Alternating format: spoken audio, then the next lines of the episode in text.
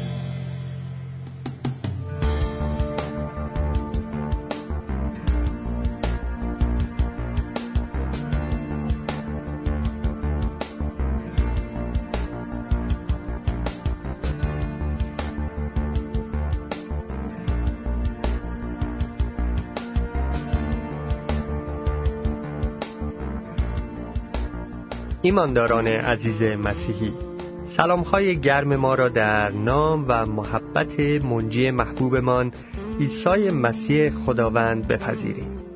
در این برنامه و برنامه بعد می‌خواهیم موعظه را از یک خادم مسیحی براتون پخش کنیم که بر اساس انجیل متا فصل 25 آیات یک تا 13 ارائه گردیده.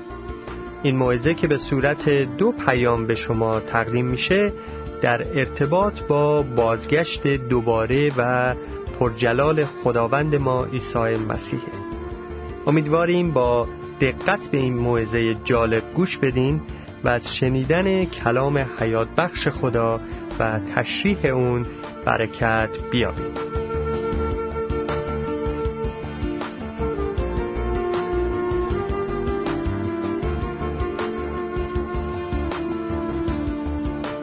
در آن روز پادشاهی آسمان همچون ده باکره خواهد بود که چراغهای خود را برداشته به استقبال داماد بیرون رفتند.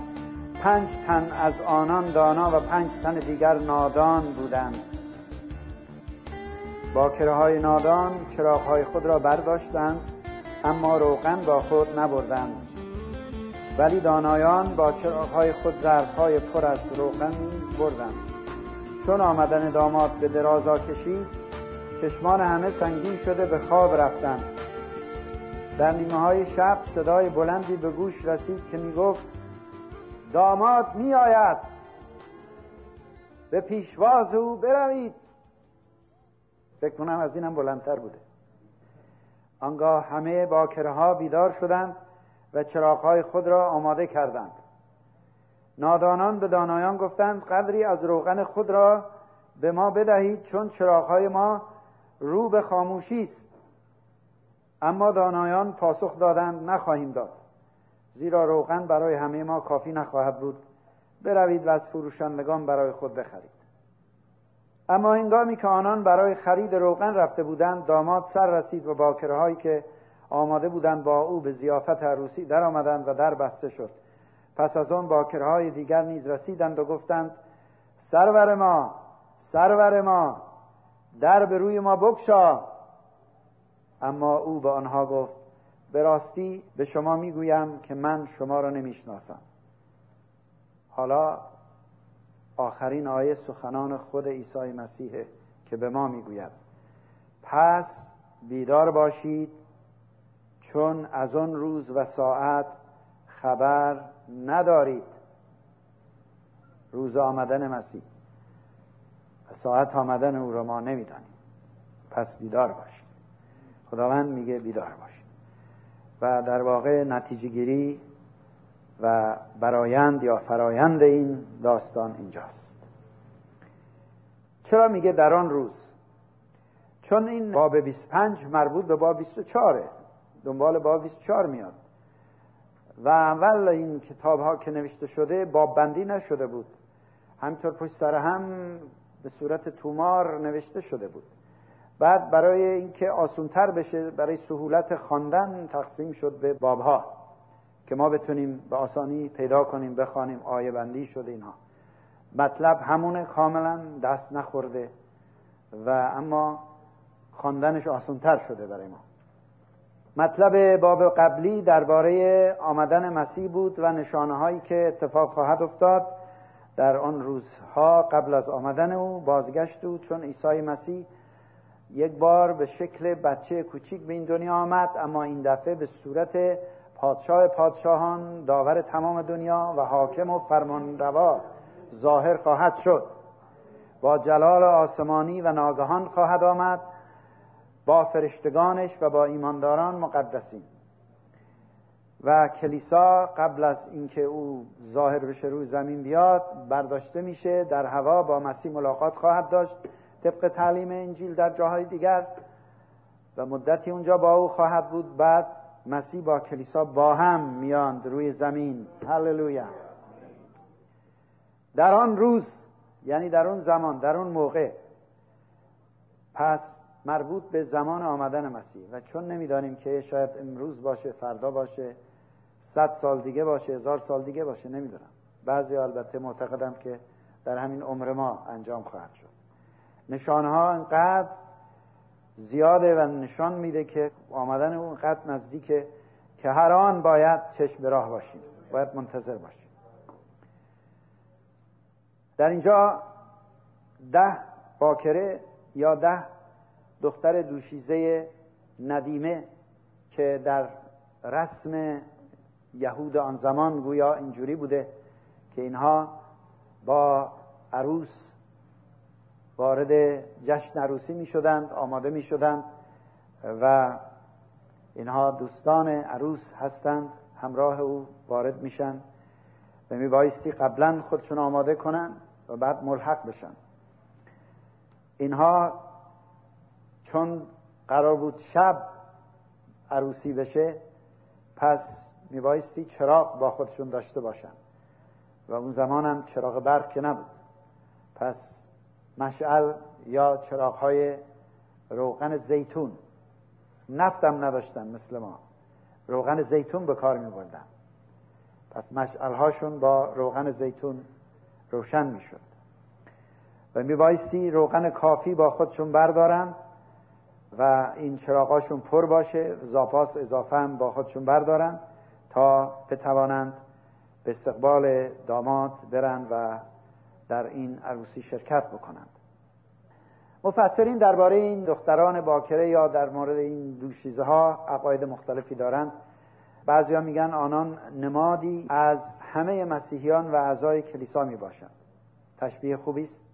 دوم میگند این باکرها نمادی از قوم اسرائیلند که در زمان مصیبت عظیم زمانی که دجال حکومت خواهد کرد اینها ایمان میارند به مسیح اظهار ایمان می‌کنند.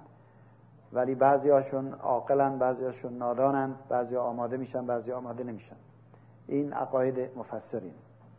آنچه من برداشت می‌کنم اینه که این به ما داره خطاب می‌کنه. میگه شما آماده باشید به من و شما داره میگه. با مسیحیان امروزی داره صحبت می‌کنه. البته با مسیحیان اون زمان هم صحبت می‌کنه ولی امروز برای من و شماست. این پیام برای من و شما هست. خداوند می‌خواد ما آماده باشیم. این داماد کیه؟ شخص عیسی مسیح. داماد آسمان. چرا داماد؟ اگه بخواد ازدواج کنه؟ زن می‌گیره. نه. تشبیهات روحانیه. زیباترین رابطه که می‌تونست خداوند از اون برای تفهیم رابطه زیبای محبتانه آسمانی مسیح به کار ببره مسئله ازدواج بود. در مکاشفه باب 19 هم می‌خوانیم می‌گوید که عروسی او رسیده است و عروس خود را آماده کرده است. به او داده شد تا با کتان پاک و سفید خود را بپوشاند که ادالت های مقدسین است. این در مکاشفه باب 19 است. کلیسا به عنوان عروس مسیح شناخته شده. رابطه ما با عیسی مسیح یک رابطه بنده و خداوند نیست. بلکه به عنوان عروس هست. هرچند ما بندگان خدا هستیم و مخلوقات خدا هستیم مخلوق خدا هستیم. ولی خدا را شکر که خداوند اینقدر لطف داره که ما را به عنوان عروس مسیح انتخاب کرده. بعضیا کوچیکن بعضیا جوانن نوجوانن بعضیا میان سالن بعضیا مسنن پاپسن گذاشتن عزیزان بعضیا زنن بعضیا مردن. همه ما عروس مسیح هستیم از نظر روحانی. یعنی اون رابطه زیبای روحانی اون نزدیک بودن به خداوند را داریم و می‌تونیم داشته باشیم. ما جز اون کلیسای کل هستیم که عروس مسیحه و این ایجاد مسئولیت می‌کنه برای ما. اگه من جز اون عروسم چجور دارم رفتار می‌کنم؟ میشه عروس در آن واحد عاشق چند نفر باشه؟ ها؟ نمیشه. داماد یکیه. ولی این عروس هی بگه حالا چشم چرانی کنم. این بر اون بر نمیشه. باید چشمش یک جا باشه و اون بر همون داماد. در مورد ماها نمیشه چشمانمون به طرف دنیا و این و آن و اون باشه. باید به طرف مسیح باشه. معطوف به مسیح باشه. حواسمان پرت نشه. او را با تمام وجود دوست داشته باشیم و بپرستیم. و بعد اینجا پولس رسول برای ما اینو تشریح کرده. چون من خیلی سعی می‌کنم که آنچه صحبت میشه اینجا بر پای کتاب مقدس باشه آیه با آیه. پولس در رساله می‌خواید نگاه کنید دوم قرنتیان باب 11 آیه دو. اگه می‌خواید یادداشتم بکنید. دوم قرنتیان باب 11 آیه دو. میفرماید زیرا من بر شما قیور هستم. از این ترجمه قدیمی دارم می‌خوانم. به غیرت الهی به ایمانداران کلیسای قرنتوس این را میگه. زیرا که شما را به یک شوهر نامزد ساختم تا با کره عفیفه یعنی پاکدامن به مسیح سپارم. پس به قرنتیان اهالی قرنتوس داره میگه که شما را به عنوان یک عروس یک نامزد من خواستگاری کردم و نامزد کردم برای کی؟ برای مسیح. ولی شما باید به عنوان یک باکره پاکدامن باشید. کلیسای قرنتوس میدند یکی از بدترین کلیساها بود. ایماندارانش توشون بعضیا خیلی عجیب قریب بودن بعضیا از دست همدیگه به دادگاه شکایت می‌کردن بعضیها حتی یکشون زن پدرش رو گرفته بود. که البته تنبیهش کردن بیرونش کرد از کلیسا. یعنی گناهان خیلی عجیب غریبی زشت در اون کلیسا پیدا می‌شد. و پولس نوشت این چیزا اصلاح بشه. ولی اول رسالهش رساله پولس رسول به قرنتیان باب اول همون آیات اول میگه مقدسینی که در قرنتوس هستند. منظور از مقدسین اینه اشخاصی که خداوند جدا کرده از آن او باشند. و خداوند ما را با وجود گناهانمون زشتی هامون پستی هامون انتخاب کرده که از آن او باشیم عزیزان. تقدیس کرده. اینو قبلا هم تعلیم دادیم. شاید چیزهای دیگه بوده. بعضی ها گناهان اخلاقی داشتند. واضحا بگم بعضی زناکار بودند. ولی وقتی به مسیح ایمان میاریم پاک میشیم. دست می‌کشیم. و گناهان دیگر. کینه بغض حسادت خودخواهی غرور. غرور مخصوصا سرچشمه خیلی چیز هاست تکبر. ولی وقتی میریان زیر صلیب مسیح دیگه جایی برای غرور پیدا نمیشه. چی داریم که بهش مقرور باشیم؟ به خود ببالیم. پاک میشیم تقدیس میشیم و اون وقت ما باکر خوانده میشیم. ولی بعضی ها آلوده میشن. خودشون رو بعد از اینکه ایمان میارن باز آلوده می‌کنن. و یعقوب رسول در رسالش میگه کسانی که این ادعا را می‌کنن و دنیا دوستی را پیشه می‌کنند اینها زانیات هستند. یعنی زناکارند. عجب. دنیا دوستی به زناکاری تشبیه شده. زنای معنوی. ما کلمه روحانی را به کار می بردیم بعد متوجه شدم در زبان فارسی کلمه روحانی یک چیز خیلی زیباست. بگیم معنوی زنای معنوی. یعنی اینکه آدم دلبستگی به چیزهایی داشته باشه غیر از خداوند عیسی مسیح. این آلودگی وجود میاره. وقتی که با دنیا لاس می‌زنه. خداوند می‌خواد ما پاک و پاک دامن باشیم از ذره از هر لحاظ جسمن و روحن و مال مسیح باشیم. معنی چراغ چیه؟ اینجا می‌گوید اینا با خودشون چراغ برداشتند. همه چراغ داشتند. هر ده نفر چراغ داشتند. و از قرار معلوم اولش هم همه روشن بود چراغاشون. نور می‌داد. مثل اینکه یه مقدار روغن داشتن همه. در مزمور 119 آیه 105 می‌گوید کلام تو برای پایهای من چراغ است. عزیزان کلیسا بدون کلام بدون خواندن کلام بدون مطالعه و بدون بررسی و تعمق و تفکر درباره کلام خدا و خوردن این کلام به عنوان غذای روزانه نمی‌تونه عروس مسیح باشه. نمی‌تونه آماده بشه. نمی‌تونه. همونطور که بدن ما احتیاج به غذا داره همونطور روح ما احتیاج به این غذا داره. و کلیسایی که می‌خواد آماده بشه برای آمدن عیسی مسیح باید هر روز از این غذای روحانی تغذیه بکنه.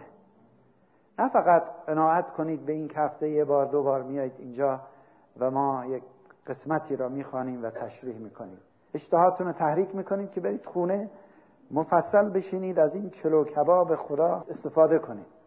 کلام خدا ما را هدایت می‌کنه. کلیسا را آماده می‌کنه. کلیسا را مجهز می‌کنه تا اینکه برای آمدن مسیح حاضر باشه. و کلام خدا ما را نورانی می‌کنه به طوری که عیسی مسیح هم در انجیل متی 5 آیه 14 فرمود شما نور عالم هستید. اگر ما از این نور استفاده نکنیم این نور بر ما نتابد. ما از کجا نور داریم؟ ما ماهیم و او آفتاب. ماه بدون خورشید چه نوری داره؟ هیچی از خودش نور نداره.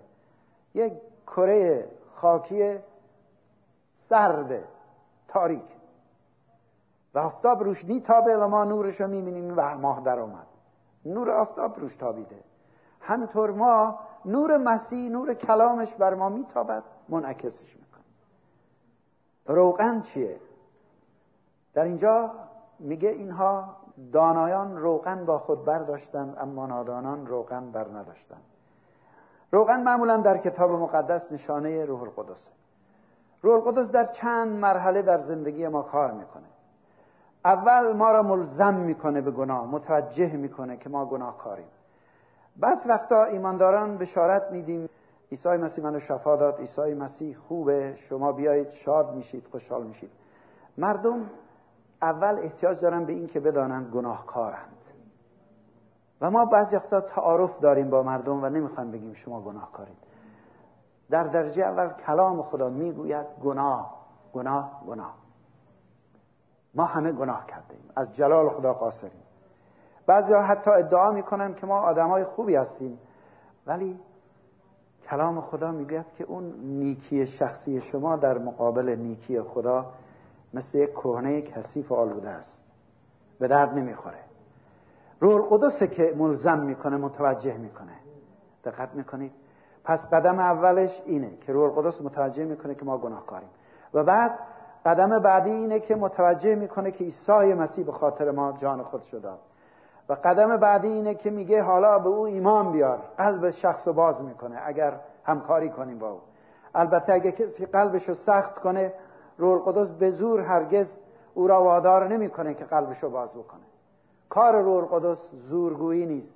کار روح القدس با محبت با فیضه می‌دونید و اختیار رو از دست ما نمی‌گیره. اینه که ما مسئولیم. اگه صداش شنیدیم امروز اگر آواز او را شنیدید کلام خدا میگه دل خود را سخت نسازید. بعد وقتی که شخص قبول کرد ایمان آورد به عیسی مسیح اعتراف کرد گناهکاره قبول کرد مسیح به خاطر او بالای صلیب مرده خون خودش ریخته. آن وقت روح القدس میده چی کار می‌کنه؟ بیرون نمیسته میاد تو. هللویا. میاد تو قلب شخص. روح خدا میاد تو قلب من گناهکار. بله. تو قلب شما شمای گناهکار. ببخشید اینطور میگم ولی حقیقت میگم. تعارف نداریم که. میاد تو قلب ما گناهکاران و اینجا ساکن میشه و ما را عوض می‌کنه. این دگرگونی را میگیم چی؟ تولد تازه.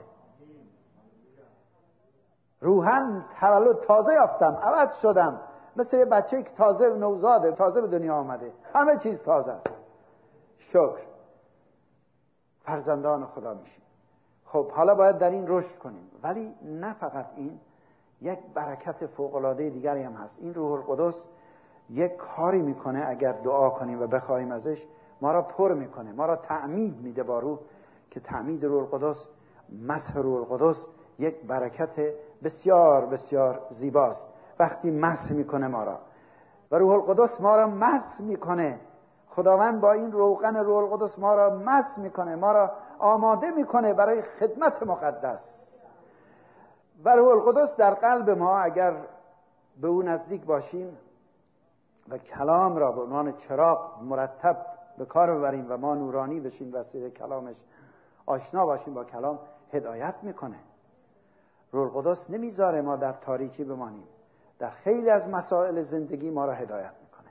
یه اقربه است. من معمولا امتحان کردم دیدم یه کاری را می‌خوام بکنم. یک کمی این اقربه در قلب من به طرف منفیه میگه نه. بعض وقتا من روی اصل انسان دوستی خودم رو اصل فکر خودم عقل خودم گفتم نه این کار خوبه باید انجام بدم. غیرت به کار بودم. رفتم جلو و بعد خراب شد. ای وای گفتم در روح نبود. با هدایت روح خدا نبود. اون مس رو احترام نذاشتم. دقت می‌کنید؟ مس خدا برای تشخیص حقایق برای اینه که ما بتوانیم بد را از خوب تشخیص بدیم و خوب را انتخاب کنیم و دنبال خداوند بریم و زندگی مفیدی داشته باشیم در این دنیایی که احتیاج به عیسی مسیح داره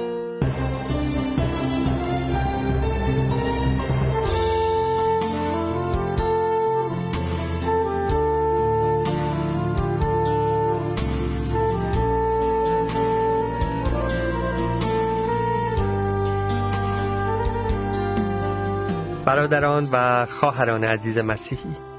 امیدواریم از شنیدن پیامی که پخش شد برکت یافته باشیم خوب است که ما ایمانداران به مسیح مثل آن پنج باکره دانا چراغهایمان از روغن روح القدس پر باشه و منتظر آمدن داماد آسمانی خود عیسی مسیح باشیم. آیا شما ایماندار عزیز مسیحی هر روز کتاب مقدس را مطالعه می کنین؟ آیا از تعالیم کتاب مقدس اطاعت و پیروی می کنین؟ آیا زندگی خود را به عیسی مسیح خداوند تسلیم و وقف کرده این؟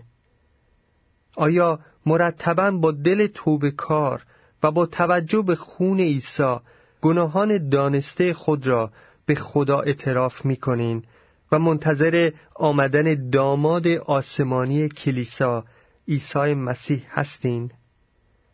امیدواریم پاسخ شما به تمام این سوالات مثبت باشه و در پوری روح القدس زندگی کنین و خدا برای جلال نامش از شما استفاده کنه.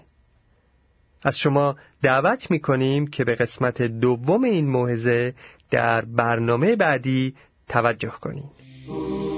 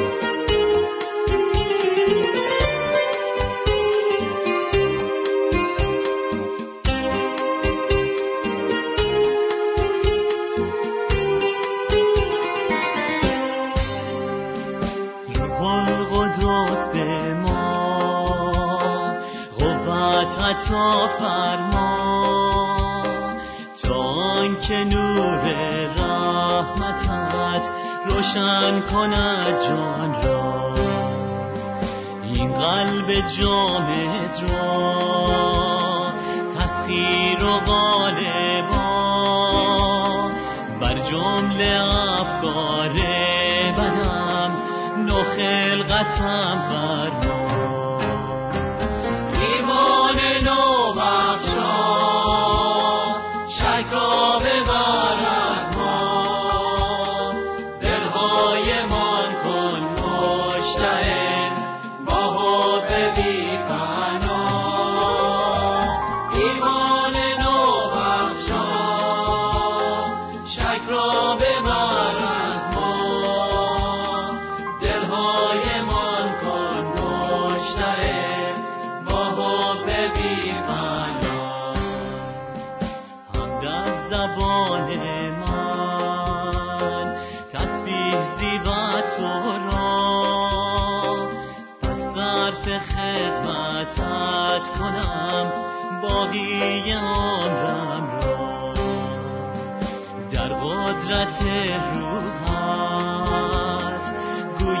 پیامت را.